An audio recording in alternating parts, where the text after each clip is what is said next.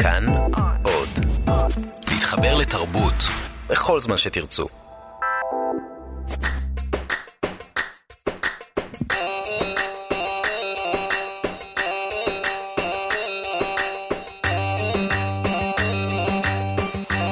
חתוכה וחסן.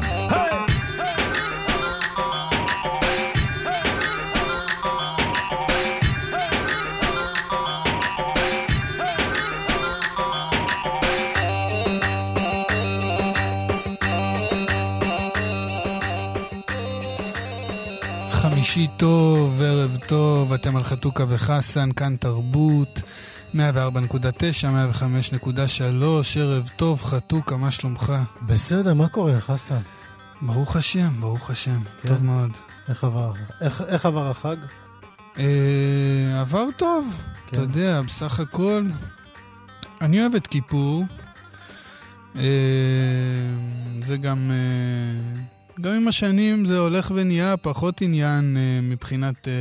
מבחינת הצום. כן, הצום הוא לא מורגש, אבל יש לו את העניינים שלו, אתה יודע, זה גם משהו שמאוד מעניין בעניין הזה של הצום, זה שאתה מבין שאתה יודע, הצום נקבע, האיסורים שלו בעצם, של החג הזה נקבעו, על פי צרכים מאוד מסוימים שהיו לאדם אז. זאת אומרת, אסור לאכול, אסור לשתות, אתה יודע, כל הדברים הידועים, אסור ללבוש עור, אסור לבוא במגעים אינטימיים, מותר להגיד סקס ברדיו. אמרת. אז אסור לעשות, נגיד, אסור סקס וכאלה דברים, אבל פתאום נוצרו, אתה יודע. אסור, לפי מנותו גם הכללים שאני זוכר, גם אסור להתקלח, אסור רחצה מעבר לקצות האצבעות. זה כבר יותר, אתה יודע, זה כבר מה שנקרא להיכנס... אני רק מעביר לך, שלא תגיד. כן, לא, אני לא מתקלח. אני לא מתקלח בחג, זה אבא שלי העביר לי, אבל תודה על זה. בכל מקרה, אתה פתאום מגלה, אתה יודע, עם השנים, את הצרכים שמתווספים, שאתה מוסיף על עצמך. אז אצלי זה כמובן, כידוע, סיגריות, ופתאום בשנים האחרונות יש גם את העניין של המסכים, שאצלי זה פחות מסכים, יותר העניין של הטלפון, אתה יודע. אני דבוק לטלפון, מה לעשות? כמו רובנו, אני, אתה יודע, לפחות לא מתבייש להודות בכך, ופתאום אתה מבין עד כמה זה... ושמת את הטלפון על ניתוק. לא, בטח. ניתוק, טלפון מנותק. ממש, היה מנותק לגמרי. אוקיי. כן, אני שומר כיפור אולד סקול. אני גם לא רואה טלוויזיה, לא נטפליקס ולא... ולא שמטפליקס, לא שתקרא. כן, לא רואה שום דבר מנותק עם עצמי. אתה יודע, קצת בית כנסת, קורא... ספרים, כן. כן, בטח, ואתה יודע, מה שכן, אני משנה לשנה מספיק לשכוח את העניין הזה שנוצר בכיפור, שזה שאתה באיזשהו מקום מדכא את הצרכים הבסיסיים שלך, כמו אכילה ושתייה, בעיקר, שוב, אצלי זה גם סיגריות, פתאום אתה וזה אני מצליח באמת לשכוח איכשהו כל שנה מחדש, המחשבה שלך היא משתנה. זאת אומרת, צורת המחשבה פתאום מתהפכת. אני יכול להגיד שנגיד, בניגוד ליום-יום, שבה המחשבה, אתה יודע, טסה ממקום למקום, שיכול להיות מצב כזה שיגידו לי, רגע לפני על מה דיברת, ואני כבר לא זוכר על מה דיברתי, על מה חשבתי, איפה הייתי רגע קודם, פתאום אני מוצא את עצמי בכיפור, שאומנם המעטפת היא מעורפלת קצת וממוסכת קצת, אבל המחשבה היא, אם אני לא יודע איך להגדיר את זה במילים, אבל זה, מה שזה עובר לי זה קצת כמו מוזיקה בתווים ארוכים. זאת אומרת, דווקא היא מאוד מתפקסת על משהו, והיא נותנת לה את הזמן, ואני מרגיש את עצמי צולל, אתה יודע, כל מחשבה היא כאילו נמשכת, מה שנקרא, ויש בזה משהו מאוד מאוד חזק, מאוד עוצמתי, אתה יודע, לשבת, אני מסתכל על הבת שלי, אני נשבע לך בכיפור הזה, היו אולי שעות, יושב ומסתכל וחושב עליה ממש, באיזשהו ייחוד, איזושהי מחשבה שהיא רק שם, ולפעמים גם על דברים יותר מופשטים, כמו שישבתי במרפסת והסתכלתי על העץ, כמו איזה אחוז דיבוק, ופתאום אתה מבין שיש איזה משהו בדבר הזה, שאתה מדכא את הצרכים הבסיסיים שלך, שגם הקו מחשבה, המוח עובד אחרת, המחשבה עובדת אחרת, וזה איזשהו טריפ שאני מאוד אוהב אותו בכיפור. כן. זאת אומרת, אני מספיק לשכוח אותו משנה לשנה, ואולי זה באיזשהו אופן, זה מעין חידוש כזה בשבילי, כן. כל פעם. תשמע, זה באמת מדהים, יום אחד בשנה, יום אחד. כן. ואיזה שינוי, איזה טלטלה זה נותנת לנו. אני חושב שדיברנו גם שבוע שעבר כמה זה מגלה לנו, שהמכונה שלנו היא לא דבר מובן מאליו. תראה, זה בכל זאת מדהים, ואנחנו לוקחים הרבה דברים כמובנים מאליהם. אבל שהעם שלנו בעצם יצר את זה. זו מסורת שנוצרה בלפני אלפי שנים. הוא יצר את היום הזה בשנה, שאתה תצום ואתה תהרהר ואתה תעשה התבוננות, וזה דבר מדהים כשלעצמו. אני אומר, כל פעם מבחינתי זה לא מובן מאליו, אתה שייך לעם שייסד מסורת כזאת. וזו מסורת מאוד מאוד חזקה. תשמע, אמרתי לך, אני לא הולך לבתי כנסת כבר. אצלך התמוססה קצת. לא, להפך, שוב אני אומר, אני לא הולך לבתי כנסת דווקא מתוך זה שאני רוצה לשמוע אותם. אז בוא, תספר לנו איך חשבון הנפש שלך נראה. נטפליקס זה לרווקים. זה נטפליקס, אתה צריך להבין זה לרווקים. מי שיש לו ילדים קצת, אין לו מה לעשות עם הנטפליקס ביום כיפור. אבל... למה אתה אומר את זה? אני לא יודע. אתה יודע, אסי נגיד, הייתה לגמרי עם הטאבלט, זאת אומרת, עם המסכים. כן, אסי לא צריכה לטפל בילדים. כן, לא, וגם אנחנו לא... אוקיי, אבל אני אגיד לך משהו. באמת יש, תראה, יש משהו באנרגיה הזאת שקורית ביום כיפור, שלא משתווה לאף דבר. זה לא משתווה לאף... לא שבת, לא... אין, יש משהו בדממה הזאת שלאט, לאט... וכמו שאתה אומר, כי ברגע שאנחנו נותנים לדברים אחרים, אנחנו פחות נותנים להם מקום, אנחנו בעצם מפנים מקום למשהו אחר. וחלק מזה, אין מה להגיד, זה אנרגיה. והאנרגיה של המזון היא אנרגיה מאוד מאוד תובענית, והאנרגיה של השתייה והסיגרת והיומיום היא אנרגיה מאוד תובענית, והיא... היא משכיחה מאיתנו דברים, ופתאום באמת נוצר פה איזושהי אנרגיה, נוצרת אנרגיה שבאמת גם מאפשרת לך לעשות התבוננות, מאפשרת לך, כמו שאתה אומר, לשבת להתבונן באיזה עץ. לא, אבל מעניין אותי כשאתה אומר את זה, מעניין אותי שאתה אומר שאתה באיזשהו מקום, כבר הבית כנסת הוא מקום שקשה לך להגיע אליו היום, אז מעניין אותי איך זה נראה הכיפור אצלך, איך, במה זה בא לידי ביטוי? אז אני אגיד לך שבעיניי הבית הכנסת היום מפריע לי בעצם למטרה, והמטרה היא שתהיה לך דיבור עם אלוהים. אתה יודע, בלי הקלישה, שיהיה לך דיבור עם אלוהים, שתנסה למצוא את הדיבור הזה עם אלוהים. כן, אבל נגיד אתה לפני רגע דיברת על העניין הזה של המסורת של העם, והדיבור עם אלוהים, אתה יודע... לא, אז זה מה שמאפשר לי, כי האנרגיה הזאת והשקט הזה הם חלק ממה שמאפשר, ואני באמת מאמין שבני האדם יכולים ליצור את זה, ועובדה שזה קורה. ליצור אנרגיה מסוימת שבה אתה תוכל באמת להגיע למקום הזה של התפילה ולאלוהים, אתה תוכל להגיע אליו יותר, ואני מרגיש את זה. וזה הורגש גם אתמול, זה הורגש. והיכולת באמת לכוונן, ושוב, אנחנו יכולים להתפלל כל הזמן, אבל עובדה שביום כיפור התחושה היא הרבה יותר עוצמתית, אתה מרגיש באמת שאתה יכול לדבר עם אלוהים באותו רגע. ושוב, זה לא מובן מאליו, כי אם היינו עושים את זה כל יום, זה היה מובן מאליו, זה לא. והדיבור מתי שהוא כבר לפעמים עם עצמך, לפעמים עם אלוהים, אתה יודע, עם כל בקשות הסליחה, יש גם את המקומות שאתה צריך למצוא עם עצמך. איפה אתה צריך לסלוח לעצמך, וזה גם מאוד מאוד חשוב. כן, אני מתחבר לזה. אני יכול להגיד גם שאני במקום שלי, שלומי, שגם העניין הזה שלאורך השנים, אני פחות ופחות מזלזל בכל העניין הזה של מועדים. אתה יודע, פעם הייתה לי נטייה כזאת לזלזל בזה, להגיד, אני לא צריך יום בשנה שיקבעו לי, יגידו לי, עכשיו אתה צריך להתבונן פנימה, עכשיו אתה צריך לעשות חשבון נפש. ודווקא אני מרגיש עם השנים יותר ויותר כמה הדבר הזה הוא לעזרי, כמה הדבר הזה הוא באמת חשוב לי. שיש לי מועדים, שיש לי את התקופות האלה בשנה שאני צריך, אתה יודע, במקרה הזה לעצור ולעשות התבוננות נפש, או במקרים אחרים, לא יודע מה, אתה יודע, לא חסר לנו פסח, לחשוב באמת על העניין הזה של עבדות ועל חופש. זאת אומרת, כן. יש את המועדים האלה לעצור רגע ולחשוב, כי באמת בתוך האטרף הזה של החיים, זה באיזשהו מקום, אתה יודע, אנחנו קצת משחקים אותה עם העניין הזה של אני לא צריך שזה, כי אנחנו, אני אדבר בשם עצמי, אני לא מוצא את הזמן הזה לעצור ולהגיד, אני אגיד לך משהו, גם בשם עצמי, אנחנו לא נמצא אותו גם. בדיוק, בתוך האטרף הזה לעצור ולהגיד, הנה היום אני עושה איזו התבוננות פנימית, איזה חשבון נפש. אני דווקא חושב שבמקום הזה אתה פתאום מבין את העניין הזה של מועד, את העניין הזה של כן, יש תאריך, יש יום בשנה שבו אתה צריך להתכנס פנימה. וגם נוצרת האנרגיה מסביב שמאפשרת לך לעשות את זה, אני מסכים איתך. וזה בעיניי, אתה יודע, זה בעיניי הגדולה של יום כיפור ושל המועדים עצמם. וגם אם יש איזה מקום שאתה רוצה לעשות את זה, זה באמת לא יבוא בצ'יק, אתה צריך לעשות איזשהו מסע, אתה צריך, אתה מבין מה אני אומר, אתה צריך לצאת לאיזה מסע אפילו קטנטן בשביל להגיע למקום המזוקק הזה. אנחנו נדבר על המסע הזה בהמשך. אז בואו נשמע את קיט ג'רט בעצמו. נושא תפילה. נושא תפילה, מגיע למסע הזה.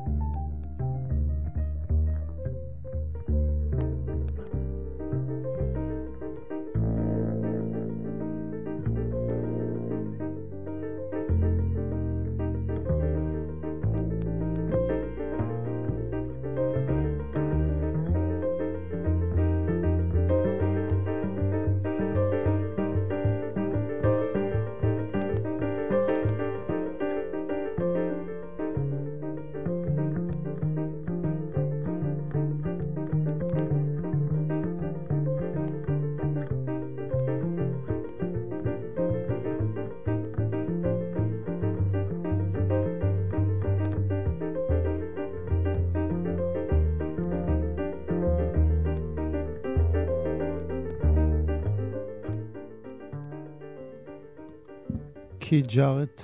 אנחנו לא שמענו את כל הקטע, הוא נקרא תפילה. חפשו אותו. כן, בכל זאת 10 דקות בערך, לא? קטע מהמם, כן. כן, אז חתוכה, אתה יודע, נגמר כיפור. אתה יודע מה עשיתי דבר ראשון אחרי כיפור? קפה. עוד לפני הקפה. הדלקתי טלוויזיה, העברתי לערוץ הספורט, לראות מתי משדרים את המשחק של ליברפול נגד פריז סן ז'רמן, שהיה בערב יום כיפור.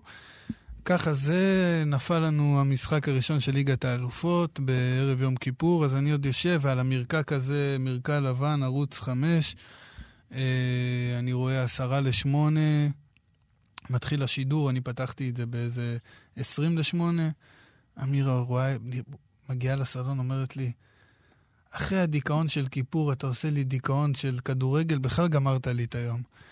אמרתי, אז הכל בסדר, אתה יודע, רק שתיתי קפה, באמת ישנתי סיגריה, והלכתי לחדר לראות. אז התחיל ליגת האלופות, אנחנו נדבר על זה בהמשך, בשבועות. מחזור ראשון, נכון? מחזור ראשון, והתחיל היסטרי, ליברפול ניצחו את פריז, זה מה שחשוב, דקה 92. מול ריאל מדריד גם דווקא הופעה חבל על הזמן. כן, אבל אתה יודע. לא, היה מעניין מאוד לראות את הלהקה בלי המנצח. בלי המנצח, הראשי שלה. היה מעניין. האם מפרחו, אוקיי. כן, אז טוב, זה לא מה שרציתי לדבר איתך עליו, אני לא יודע אם שמעת, יצא עכשיו סדרה חדשה לפני שבועיים בערך, משודרת באות, קוראים לה אוטונומיות, שמעת על זה? יצר איזה... וואלה, לא, האמת שאני קצת כאילו מוכר לי, אבל לא חושב שראיתי. כן, יצר באז מאוד גדול, אייפ מאוד גדול, ומה שנקרא בטיימינג די מושלם, אנחנו תכף נדבר על הטיימינג, סדרה שבעצם מדברת על איזשהו תסריט אפוקליפטי שכזה, שבו בסופו של דבר מה שנקרא, לא הגענו להבנות הצד החילוני והצד הדתי במדינה, לא הדתי, החרדי, הקיצוני, מה שנקרא, ואחרי סוג של מלחמת אחים, הוחלט לעשות הפרדת כוחות וליצור שתי אוטונומיות במדינה. אחרי מלחמת אחים פיזית, כאילו? כן, זה לפחות מה שכתוב, אתה יודע, זה מה שאתה מקבל זאת אומרת, ככה מתחיל הסדרה, אחרי מלחמת אחים. בסוף לפחות כולם התגייסו, אבל סבבה. כן, התגייסו כל אחד לצבא שלו. אז באמת, סדרה כזאת, 2 פרקים עלו, שולי רנד ואסי כהן, תפקידים ראשיים, גם דוב נבון שם,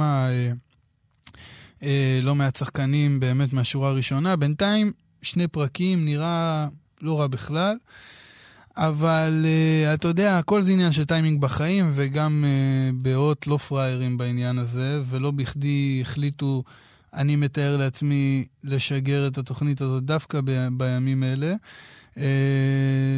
כמו שאתה יודע, הדיבור הכי לוהט היום. כן, כן, אנחנו רואים אותו הרבה. הוא מה שנקרא הדתה, פה צריך לבוא הסאונד הלחץ. תשמע, אני אגיד לך את האמת, אני לא כל כך יודע איך להתמודד עם הסיפור הזה של הוא חסר פרופורציות כרגע, אפשר להגיד. הוא חסר פרופורציות, ואני מודה שלי הוא קשה באופן מיוחד. אני מודה. נורא קשה לי לקרוא את הטקסטים שמתפרסמים בנושא הזה, בעיקר בגלל, כמו שאמרת, שהוא באמת חסר פרופורציות לחלוטין, וגם כי, אתה יודע, אני גם גדלתי במערכת החינוך הישראלית, ואני לא גדלתי בחינוך ממלכתי דתי, אלא ממלכתי רגיל, מה שנקרא חילוני, ואני לא רק שאני לא חושב שהדברים הולכים ונהיים יותר קיצוניים מבחינת התכנים הדתיים היום, אלא אני חושב שאנחנו הולכים עם זה אחורה, ומה שבולט בכל הסיפור הזה בעיניי, שזה גם משהו שדיברנו עליו קודם, כאילו קודם, אני אומר בתוכניות אחרות שלנו, שהמאבק פה הוא לא מאבק של דת מול חילונות, ולא ימין מול שמאל. בסופו של דבר, איך שאני מבין את הדברים ואיך שאני רואה אותם, זה הכל מאבק על הזהות של החברה הישראלית, ומאבק על איזושהי בעל בתיות. מי יהיה בעל הבית במדינה הזאת? אני קורא... רגע, ולפי מה שאתה אומר בסדרה, כאילו החליטו שבגלל שאי אפשרה לפתור את זה, פשוט קרה שכל אחד לקח את החלק שלו, והוא הבעל בית בחלק שלו. כן, אחרי מלחמת אחים. אחרי מלחמת אחים, אוקיי. עכשיו, תשמע, אתה מצד אחד אומר, וואו, תסריט אפוקליפטי וזה, לקחו את זה רחוק, הגזימו החבר'ה. מצד שני, אני קורא, אתה יודע, נונסטופ ידיעות של ידידי אורי מסגב, שהוא בהחלט ידידי, כן, אני אומר את זה באמת בלב גלוי ושלם, אני... שמח על הכנות שלך. לא, לא, אני אומר, אני פוגש אותו ברמה האישית, אתה יודע, יצא לנו להיפגש לא מעט במשחקים של הפועל, אנחנו מתחבקים, מתנשקים, מה שנקרא. אבל לפעמים זה על גבול הפרודיה כמעט. זה לא על גבול הפרודיה, כי כבני אדם, נראה לי שאנחנו מאוד אוהבים אחד את השני. לא, לא כבני אדם, אני מדבר כאילו בכתיבה על... כן, זה באמת, מה זה על גבול הפרודיה? זה אפילו חמור מכך. כי באמת אתה אומר, שראיתי את הסדרה, אמרתי, יפה, אני אוהב שלוקחים את המציאות ומקצינים אותה לכדי סיפור, ואז מייצרים איזה ספר טוב, סדרה טובה, אבל אתה יודע, בין אין ספור הכתבות, הבולמוס האינסופי הזה על הדתה, שאורי מויסגב כותב בבלוג שלו בארץ, ומפרסם גם בפייסבוק, ככה אני נחשף לכתבות האלה, טורים האלה.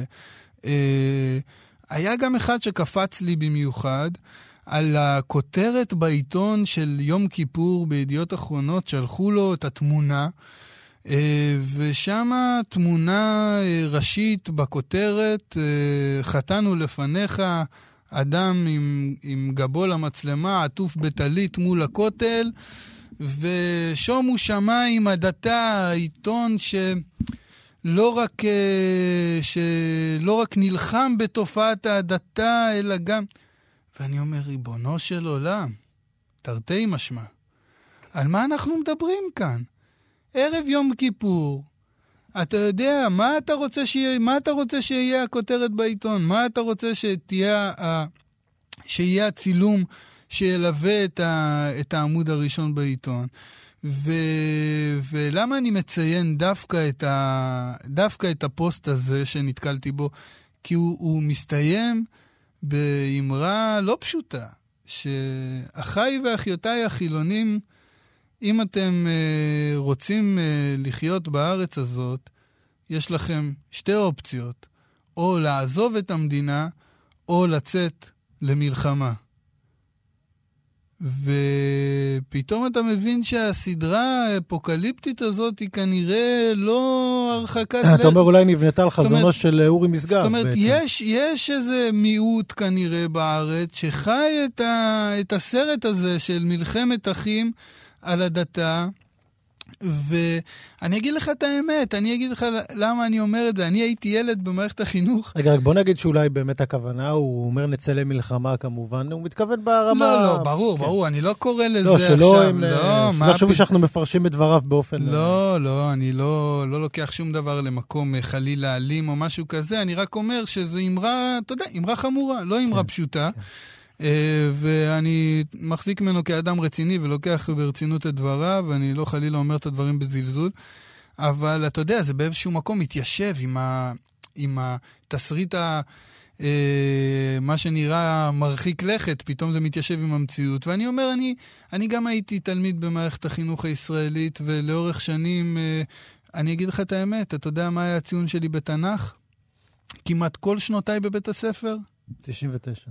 0. אוקיי, קרוב, הייתי קרוב. לא, אני לא צוחק, 0. אני פשוט לא הייתי מסוגל לשבת בשיעורי תנ"ך, בגלל שכל המורים שלימדו אותי בבית הספר, היו מורים אתאיסטים, שהעבירו לי את אלוהים כיצור מדומיין, ואני שאומנם למדתי במערכת חינוך ממלכתית לא דתית, אבל גדלתי בבית מסורתי, שאלוהים היה חלק מחיי מאז ומעולם, פתאום אמור לשבת בכיתה וללמוד מהמורה שלי, שהוא אמור להיות מורה, מחנך, מעביר ידע, שאלוהים הוא יצור דמיוני. עכשיו, יצאתי מהכיתה, קיבלתי 0. הכל טוב. יצאת מהכיתה כי לא יכולת לשמוע את זה? לא הייתי מסוגל לשמוע את זה. קיבלתי 0. אבל אף אחד לא קם ואמר... לא מתחשבים בתלמידים הדתיים, בדתיים המאמינים, כי דתי ממש לא הייתי. לצורך העניין בשיעורי ביולוגיה, אתה יודע, יכולתי לצאת מהכיתה ולהגיד מה לי וללמוד עכשיו דרווין או אבולוציה. אבל למדתי. ואם הייתי יוצא מהכיתה, אף אחד לא מוותר לי על הציון בביולוגיה. אני אומר את זה כי לצורך העניין הוא מדבר כל מיני מקרים בבית ספר ששלחו ילדים לעשות ציורי סליחות ולכתוב עבודה בנושא סליחות, וילד שטוען טענה שהוא, זה מנוגד לאמונה שלו. עכשיו, מה יכול להיות מנוגד לאמונה שלך בזה שאתה לומד קצת על הרקע היהודי שלך? אם תגיד לי, יש פה איזה עניין מיסיונרי, נכנסים חרדים לכיתה ושואלים, מי הניח היום תפילין? בסדר, יש פה איזה עילה לזעקה. אבל על מה אנחנו מדברים? על שורשים יהודים, על יהדות. עכשיו, יש כאלה שזה מפריע להם, ובאמת ככה הם רואים את העולם כנראה, מחולק לאוטונומיות. בעיניי, אם אתה שואל אותי, אין הבדלה בין איך שאורי מסגב, לצורך העניין, רואה את העולם הדתי, את עולם היהדות, לבין איך שחרדים במאה שערים רואים את העולם החילוני. זאת אומרת, שניהם מסתכלים על הדברים בפריזמה מאוד מאוד צרה, ושניהם באיזשהו מקום מאיימים ומפחידים אותי באותה מידה. אני חייב להודות. תראה, דרך אגב, קודם כל זה באמת השקפה יפה. אני חושב רגע על הרגע הזה, סיפרת עם המורה שלך, אני זוכר שבבית ספר, הרבה פעמים מה שהציק לי, ושוב, אתה יודע, שגדלתי רק בבתי ספר דתיים, זה שגם הנחיתו עליי כל מיני דברים, בלי לקחת לחשבון שאני ייצור שמסוגל לחשוב, ולפעמים גם לא להגיע לאיזושהי מסקנה. זאת אומרת, אני חושב שבאותה מידה זה הרגיז אותי, אפילו שהייתי מאמין, אני עדיין מאמין, אבל אתה יודע שזה לא סתם אמונה מאוד פשוטה, זה מערכת אמונות וכללים ומצוות ומחשבות, וגם אני הרגשתי הרבה פעמים שמשליכים עליי דברים בלי להתעניין בי בכלל. הרגשתי שאני שם בשביל להגיד להם כן, לעשות מה שהם אומרים, ואפשר להגיד שבאיזשהו מקום גם אותי בעצם זה זרז לברוח מהכיתה, לברוח מהשיעורים, ומתישהו גם בעצם להתרחק מהדת כדת. ואני באמת חושב שאנחנו צריכים לקחת שני דברים. א', זה משהו שקשור בחינוך, ילדים יכולים להתמודד עם הכל, צריך לספר להם את הכל. בדיוק. דבר השני, וכמה שאני אומר לך שלא אהבתי את השיטה הזאת, אני חושב שהחילונים באיזשהו מקום מבטרים על כמה מהאוצרות הכי גדולים שיש לנו. אני למשל חשבתי, גם כנרדתי, גם היום, שגמרא צריך ללמוד, אפשר ללמוד, גם בתי ספר חילונים, לפחות לעשות את האופציה הזאת. כי יש שם נתח גדול שהוא חלק מהזהות היהודית שלנו, וזה באמת מטלטל לבוא ולדעת, כמו שדיברנו קודם, על המקום הזה שהיהודות המציאת היום הזה, שאנחנו חלק מעם, שהאמונה היא מרכיב מאוד מאוד חשוב בזהות שלו, וגם אם אתה מחליט שאתה לא, אתה עדיין צריך להתמודד עם זה. אתה עדיין צריך להתמודד שאתה חלק מהעם הזה, שאתה דור מסוים שיצא מהעם הזה, אתה צריך להתמודד עם זה, ושוב, בעיניי גם לנחס חזרה חלק מהמקורות האלה, שהיום אפשר למצוא אותם רק בישיבות. כן, תראה, אני אגיד לך, אני רק אזכיר לך משהו אחד שהזכיר הראש שלנו כשדיברנו על זה, הוא הזכיר את האמירה של ברנר שאמר, אנחנו רצינו לגדל אפיקורסים, ובסוף מה שיצא לנו זה דור של בורים. זאת אומרת שגם אם הכוונה היא לתת, לפעמים בדיוק הולכים לקצה, כדי לא לתת להם את הדתה, בסוף הם יוצאים שהם לא יודעים כלום, מה זה בית כנסת, מה זה ברכות, אני מגזים, אבל זה קורה. כן, תראה, אני אומר, בנוגע למה שאתה אומר, קודם כל, אני באופן אישי מסכים איתך, אבל אני חייב להגיד גם שזה בעיניי לא כל כך העניין, כי באמת אי אפשר להכניס הכל. זאת אומרת, זה בסדר אם ילמדו גמרא, זה בסדר גם לא ילמדו גמרא, זה בסדר אם ילמדו על רבנים, זה בסדר אם לא ילמדו על רבנים. זאת אומרת, זה בסדר לכאן או לכאן. העניין שלי הוא שאני צופה על זה מהצד, אני קצת נחרד מעצם זה שאני רואה אנשים שבאמת בתור הורה לילדה בעצמי ובתור הורים לילדים שמטילים כל כך הרבה משקל ואת האחריות הכבדה לחינוך ילדיהם על מערכת החינוך. זאת אומרת, אתה צריך להיות כל כך מעורער בדרך שבה אתה מחנך את ילדיך ובאידיאולוגיה שאותה אתה מעביר להם ובמוסר ובדרך ארץ שאתה מעביר להם, כדי כל כך לפחד מכל איזשהו בזיק של יהדות שצץ בכיתה, שאם לומדים על רב כזה או אחר, או אם לומדים על סליחות, או אם לומדים על קידוש, או אם אימא של שבת או אבא של שבת, ששמענו כבר מקרים שזה נהפך היום במקרים מסוימים, כוכבי השבת, כדי לא חלילה שיהיה הדתה. אני יכול להגיד לך על עצמי, שאבוי לי אם אני אתן את כובד משקל חינוך ביתי וילדיי לעתיד בעזרת השם במערכת החינוך. לא בעניין הדתי ולא בעניין החילוני ולא בעניין המוסר ולא בעניין הדרך ארץ. בשביל זה יש להם אותי ויש להם את אמא שלהם. מערכת החינוך זה על הדרך. אשכרה, יש גם כמה דודים פה שיכולים גם לתת איזה השלמות. זה גם. מחליפים. יאללה, טוב, בוא נשמע קצת מוזיקה. אם כבר הדתה, אז עופר לוי, בצימוני לדבר אמת.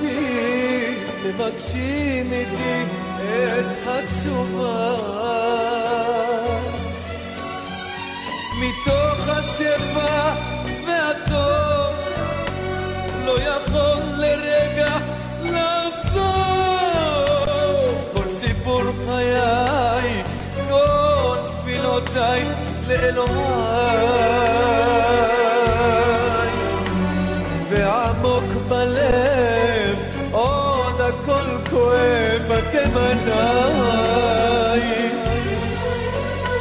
וככל שזו הדרך את נפשי איני יודע, היה לי למענך. וככל שתהלך נחמה אני שומע, שמענה בענך. אלוהי בתוך הנפש תפילתי עוד מתכוונת, שמור על ביתי. אלוהי כל יום כל רגע נשמתי עוד מתחננת, קבל את תפילתי. וקשתה מאוד עופר לוי, גם את זה אנחנו קצת נאלצים לפעד. אנחנו נותנים לכם היום הרבה שיעורי בית. שירים ארוכים. שירים ארוכים, אבל שווים. בצימוני לדבר אמת. אמן ואמן. תשמע, יהדות זה דת הארדקור, אין מה להגיד. היא יודעת איך לגרום לך להרהר בדברים הכי עמוקים שיש. והנה נגמר כיפור, ומגיע חג אחר, חג סוכות, שהדת הזאת אומרת... שלומית בונה סוכה. שלומית בונה סוכה. אומרת לך, חביבי, צא מהבית שלך, לך עכשיו תגור באיזה בית מעץ, את באמת, על פי המצווה, באמת גם חייבים לישון שם, שיהיה ברור. וזה חג, וזה כיף, אבל זה גם מטלטל. זה רגע מטלטל, אתה יודע, לי עוד פעם, הרבה פעם הרגעים האלה, כמו שאמרתי, יש להם משמעות. אתה יודע, אם אתה לשנייה, יש לך את האומץ להציץ במשמעות של הדבר הזה, זה, אתה יודע, זה מטלטל. וכשאני חושב על הערעור הזה של הבית, אתה יודע, זה כל כך מובן מאליו, הבית הזה שיש לך. ופתאום אתה עובר למקום שהוא הרעי. ואני לא יכול להגיד לך שזה לא נוגע, זה נוגע בי מנקודות מסוימות. עכשיו, תראה, אני אספר לך משהו, הייתה תקופה שלא היה לי בית. אני לא אגיד לך שהייתי מומלס, אבל הייתה תקופה שלא היה לי בית משלי, והייתי צריך, במשך פחות איזה חודש וחצי, אם לא יותר, הייתי צריך לישון אצל חברים. לטייל, בין פה לשם. זה, עכשיו, מזלי הרב, התברכתי בחברים טובים, שתמיד פתחו את הדלת, אבל זה עדיין, אחרי זה כמה זמן, משהו מתנתק. בתחושה הזאת של הבית, משהו מתנתק. ופתאום אני הבנתי כמה זה משמעותי. לא רק להגדרה עצמית ולזהות העצמית, ממש לאופן שבו האדם מתקיים בעולם הזה, שיהיה לו בית. היסודות, זה ממש מתקיים בצורה כזאת, ואז גם הבנתי איזשהו פער מאוד מאוד גדול בין בני אדם לבעלי חיים. זאת אומרת, בעלי חיים הרבה פעמים לא צריכים איזה בית מסוים שיהיה להם. הם כל הזמן גם ככה נודדים, זה לא משנה איפה הם ישנים. ובני אדם, החוויה הזאת של העקירה, של הנדודים, היא קשה. כן. והרגשתי שבאותו זמן זה גם הוציא אותי קצת מאיזשהו תחום באנושיות. וגם יכולתי להבין גם הרבה דברים אחרים, דרך אגב. אבל בבסיס, קודם כל, באמת בית, באמת זה שוב דבר כל כך מובן מאליו, לרובנו יש קורת גג, אבל נסה לחשוב על אנשים שהיום, למשל, הם הפליטים, כן? שאנשים שצריכים פתאום בבת אחת לעזוב את הדבר שנתן להם כל כך הרבה שקט, שלווה וביטחון, ולהתחיל לנדוד. ואני חושב אפילו על הדור של ההורים שלנו, שאפילו לכאורה עברו מבית אחד לבית אחר. הרי בזמן הזה שבין שאתה עובר בית לבית, אתה בדרכים, אתה בלי בית, אתה בסכנה, אתה לא יודע אם באמת אתה תמצא בית. כן, אתה יוצא להרפתקה. אתה יוצא להרפתקה מאוד מאוד גדולה. ובעיניי, קודם כל, באמת המשמעות של הדבר הכל כך מובן מאליו הזה, של בית, זה דבר מטלטל, ושוב, אני אומר, יש פה משהו שהוא מסר, כמובן, מעבר לחג עצמו, ומעבר ליצאנו ממצרים, אתה יודע, ובסוף הגענו אל הבית שלנו. אלא באמת איזושהי תזכורת כמה דברים שאנחנו בדרך כלל לא רוצים לזכור אותם. כן, תראה, אני יכול להגיד שאצלי סוכה או אוהל או המגורים ההיראיים האלה, היה לי פרק בחיים שהדבר הזה היה מאוד משמעותי בחיי, זה היה בערך שהייתי בסביבות גיל 20, וכבר אז הייתי עם אמירה, היינו כבר זוג, כן, לא חיינו עדיין באותו בית, אבל היינו כבר זוג, ואני פשוט חתכתי לים, וגרתי באוהל על צוק, אני וחבר טוב שלי שקוראים לו דוד צעדה, היום הוא חרדי, חזר בתשובה מאז. זאת אומרת, אנחנו פנו דרכנו, מה שנקרא, אני הלכתי, הוא הלך ימינה, אני הלכתי שמאלה, או להפך, תיקח את זה לאן שאתה רוצה, אבל חודשיים שלמים היינו באוהל בים, והפרק זמן הזה בחיים היה מאוד מאוד משמעותי בשבילי, ומשהו שאתה יודע, אמירה הייתה באה לבקר אותי שם, והעניין הזה אתה אומר גם של מקום קבוע, אבל מצד אחד הוא מקום קבוע, אבל הוא גם פתוח מכל הצדדים שלו.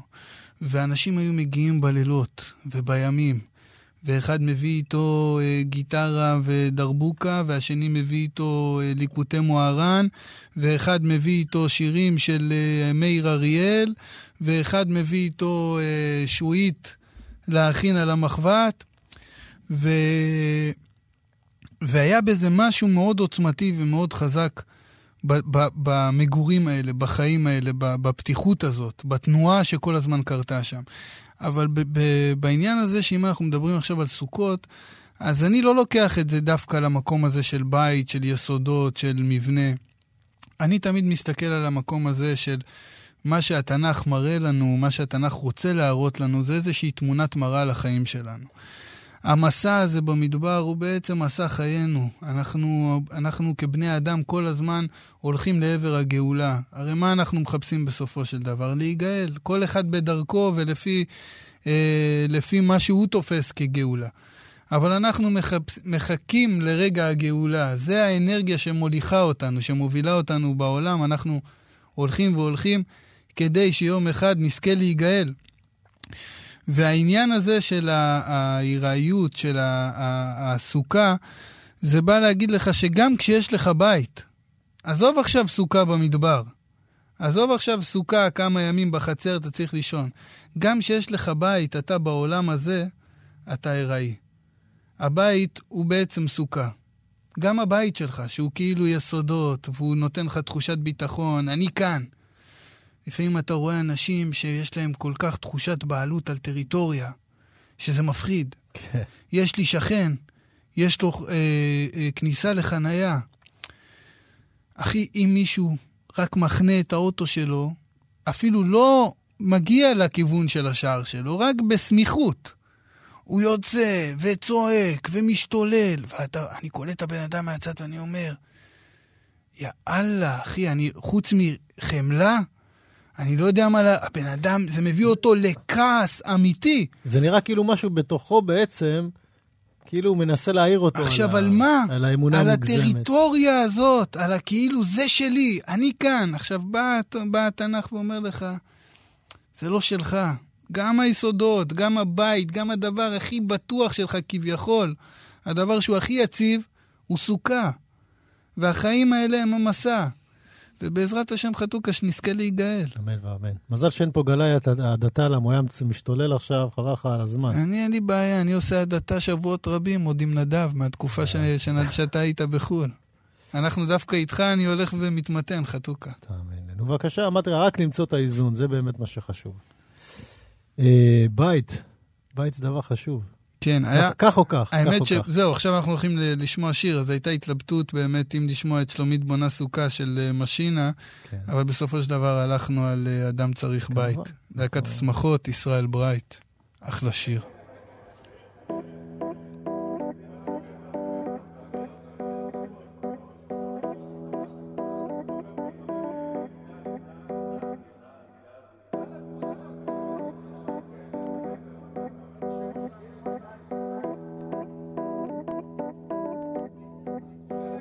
אדם צריך בית, מי שלא אז לא. איך הוא עובר הלילות שלו, חרדות מלטפות את קירות הבית, מה זה בית? מה זה בית? המיטה, הכיסא, השולחן, החלום, העולם שמסביבו.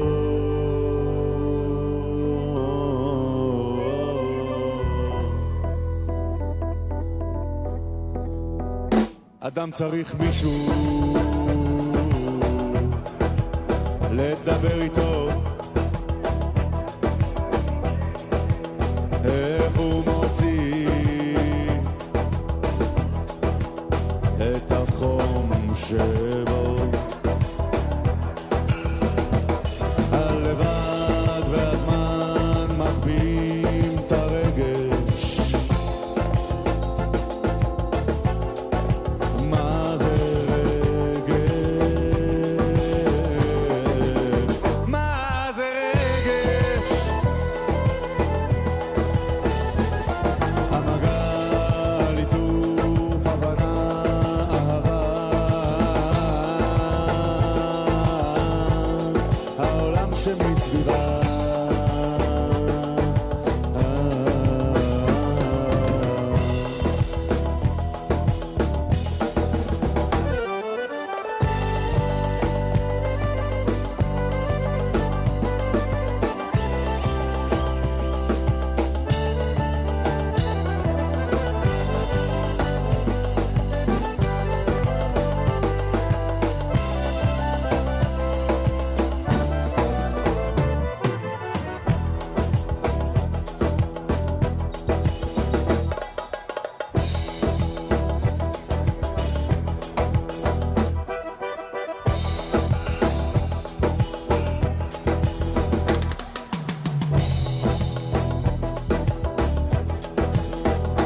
אדם צריך דרך שתיקח אותו, איך הוא הולך, הכיוון שלו, כשהיא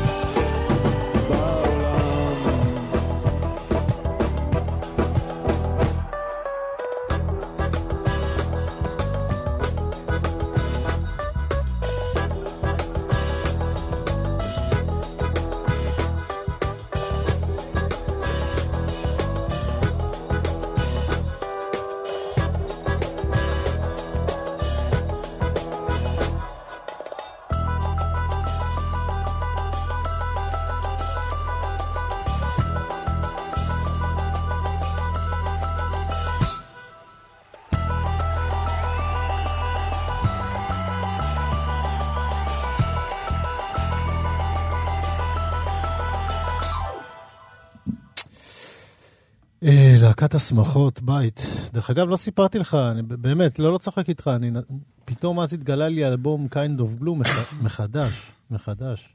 אתה יודע, התקליט שכל הזמן אומרים שהיה מבוסס, שהוא היה תקליט המודלי, תקליט ג'אז שלא התבסס על טוניקה מאוד מסוימת, ופתאום זה התגלה לי, לא במקרה שוב, כי זה גם תקליט שקצת מערר כזה את הבסיס, אבל זה היה משהו בקטנה.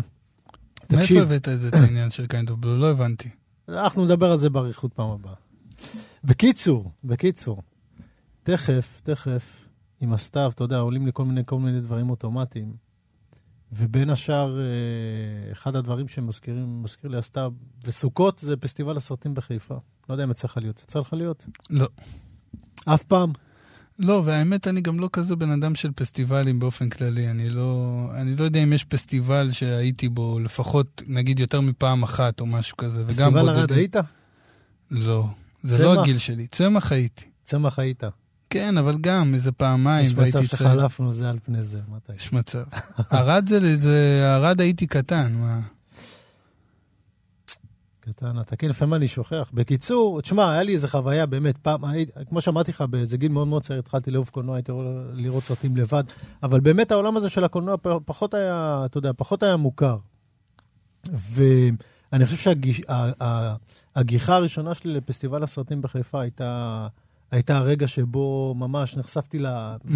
מתי זה קרה? באיזה גיל היית? הייתי בן, נראה לי בן 18, 19, משהו כזה. פסטיבל בשנת 97, ופעם ראשונה שהחלטתי שאני נוסע לזה סוף שבוע, אמא שלי נתנה לי את האוטו, והיא אמרה לי, אבל הוא לא נוסע בשבת האוטו. עשתה לי הדתה, כשאתה חושב על זה. אמרה לי, האוטו, אתה לוקח אותו שישי, אתה חוזר מוצא עכשיו, אבל בשבת האוטו לא נוסע. נסעתי עם חבר שלי, תומר, ואמר, קנינו כרטיסים מראש, אמרנו, אוקיי, איפה אני מכנה את האוטו? אמרתי, אני לא יכול לנסוע... רגע, מה זה קניתם כרטיסים? קונים כרטיסים כלליים או קונים כרטיסים לסרטים ספציפיים? סרטים ספציפיים. אוקיי. חיכינו איפה נכנה את האוטו, כי אמרתי לו, אני לא יכול להזיז. אז הלכנו לאחד הסרטים שקנינו, היה ריו בראבו, סרט מערבון שאני מאוד אוהב של ג'ון וויין, היה רטרוספקטיבה של ג'ון וויין, אחד השחקנים המפורסמים בהקשר הזה.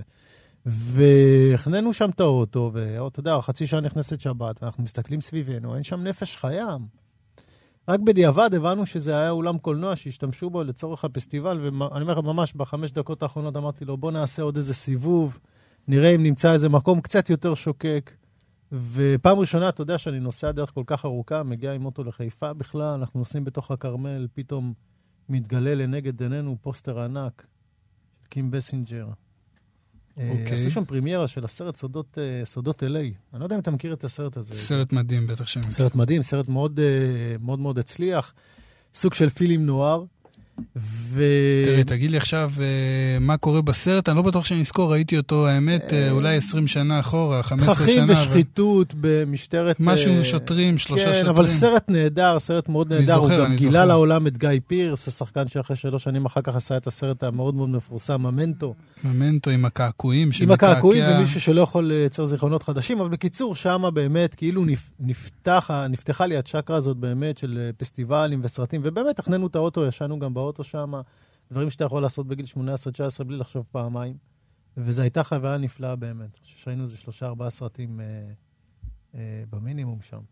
כן, זה די מדהים שאתה מדבר על זה, על הפילם נוער, כי אני עכשיו האמת באיזה סשן של קריאה, של ספרות פילם נוער. אגב, הוא סרט יחסית צבעוני, אבל הוא פילם נוער בהרגשה שלו, אתה מבין מה אני אומר? כן, בטח, לגמרי, יש כאלה סרטים, אני מכיר, זה כאילו, זה סוג של אדפטציה לפילם נוער, כי זה פילם נוער שנעשה, איפשהו, זה התחיל, הז'אנר הזה, ב-80s, 90s, אפילו עושים עד היום סרטים כאלה, אפילו קצת יותר מוקדם, כן. שהם בעצם פילם נוער, אבל כבר עם ערבוב של צבע, וגם השחור לבן, הוא לא ממש שחור לבן, אלא יותר שחור לבן צבעוני, כן, אבל זה מעניין, כי אני עכשיו בסשן קריאה כזה של ספרות פילם נוער, שזה ז'אנר שאני מאוד אוהב ומאוד מתחבר אליו, גם כי אני מאוד אוהב את הז'אנר הקולנועי של הפילם נוער, אבל בספרות זה משהו שאתה מקבל אותו באופן די מזוקק, כי אתה יודע, אתה כבר יכול לדמיין את העולם שחור לבן, זאת אומרת, זה הכי קל בסופו של דבר, אתה מדמיין את זה פשוט בלי צבע, והעלילה היא מאוד מאוד פשוטה, בדרך כלל, זה עלילות שהן נשענות בדרך כלל על אירוע מחולל שקורה בתחילת הספר, ואחר כך כל הספר רץ לתוך המקום הזה, זה ברוב המקרים כידוע לך, זה או איזה סיפור בלשי, או אפילו יותר שכיח, סיפור של צמד פושעים שמבצעים איזושהי עבירה, איזשהו מעשה פשיעה, ונרדפים לפעמים על ידי עבריינים אחרים, לפעמים על ידי החוק. וקראתי ספר באמת בכיפור, שקוראים לו לא לזוז, של דניס ג'ונסון, שהוא גם מאוד דומה לעניין הזה של סודות אליי, שהוא פילם נוער שנכתב בשילי שנות ה-90, והחלקים ראשונים ממנו פורסמו בפלייבוי, ורק אחר כך הוא התפרסם כספר, לעברית הוא תורגם שנה שעברה, אם אני לא טועה, וסוף סוף שמתי עליו את היד, אני הרבה זמן תכננתי לקרוא את הספר הזה, וקראתי אותו בכיפור, מאוד מאוד נהניתי. יש תחושה מאוד חזקה של סרט מבחינת הוויז'ואל, וגם מבחינת זה אתה יודע, מה מבדיל סרט טוב או סרט פחות טוב, בעיניי לפחות, זה שלא צריך להסביר לך על הדמות יותר מדי, לא צריך לקחת אותה יותר מדי אחורה, לעשות לה כל מיני אנליזות ופסיכולוגיה ומאיפה כל דבר נובע, ובספרות לעומת זה יש יותר מדי חוטים בדבר. ובפילם נוער, בז'אנר הזה, אתה פחות ופחות מרגיש את זה. באמת זה אולי הספר הכי קולנועי שקראתי, אולי חוץ מלא ארץ לזקנים, No Country for Old Men של קורק מקרתי, שבאמת זה היה הספר הכי ויזואלי והכי קולנועי שקראתי אי פעם, אבל באמת לא לזוז של דניס ג'ונסון, המלצה חמה, קראתי אותו עכשיו ומאוד מאוד נהניתי ממנו. מעולה, אז אגב, בשבילי הפילם נוער, מה שמיוחד באמת זה לא הצבע, זה איזושהי תחושה שאתה מגיע בסוף למקום אפל. זאת אומרת שאתה תמצא את לאורך כל הדרך, ברוב המקרים. אתה פשוט תגיע למקום מאוד מאוד אפל, המשטרה מושחתת לגמרי, ובסרטים הטובים זה באמת גם, אתה יודע, זה כאילו המעגל הכי קרוב, ככה שאני חושב, אתה יודע, שלצפות לפחות בפילם נוער, יכול להתאים ליום כיפור, אם אתה כבר מדבר על סרטים ביום כיפור, לפחות תחפש את הסרטים שאתה צריך להגיע איתם למקומות אפלים ולנקות אותם. אז אצלי פחות זה בקולנוע, זה יותר בספר ביום כיפור. נראה לי אנחנו מסכימים על משהו. כן, כן. יופי. זה כבר משהו. התחלנו טוב את השנה. אז אחלה סופש. שבת שלום. נגיד תודה. בוא נגיד תודות קודם. אז לעורך שלנו נדב אלפרין. ואלעד זוהר הטכנאי. כן, תודה רבה לכם. וגם למאזינים שלנו, ושיהיה חג שמח. ויש לנו אפריקה אחרינו, נכון? אפריקה עם שלמה בייבי בייבי ואבישי צגאון. אז אל תשכחו, אבל קישוטים לסוכה, תשקיעו. הילדים, זה הכי יפה, הכי כיף. יאללה, שבת שלום, חג שמח, בשורות טובות. אוהב אותך חתוכה. הדדי. זה דין מרטין וריקי ג'יימס, מתוך ריו בראבו. אחלה מוזיקה כאן. The redwing settles in her nest. It's time for a cowboy to dream. Purple eyes in the canyon. That's where I long to be with my three good companions. Just my rifle, pony, and me. Gonna hang my sombrero on the limb of a tree. Coming home, sweetheart, darling. Just my rifle, pony, and me. Whippoorwill in the willow sings a sweet melody. Riding to Amarillo. Just my rifle, pony, and me. No more cow to be roping. No more stray. Will I see round the bend? She'll be waiting for my rifle, pony, and me. For my rifle, my pony, and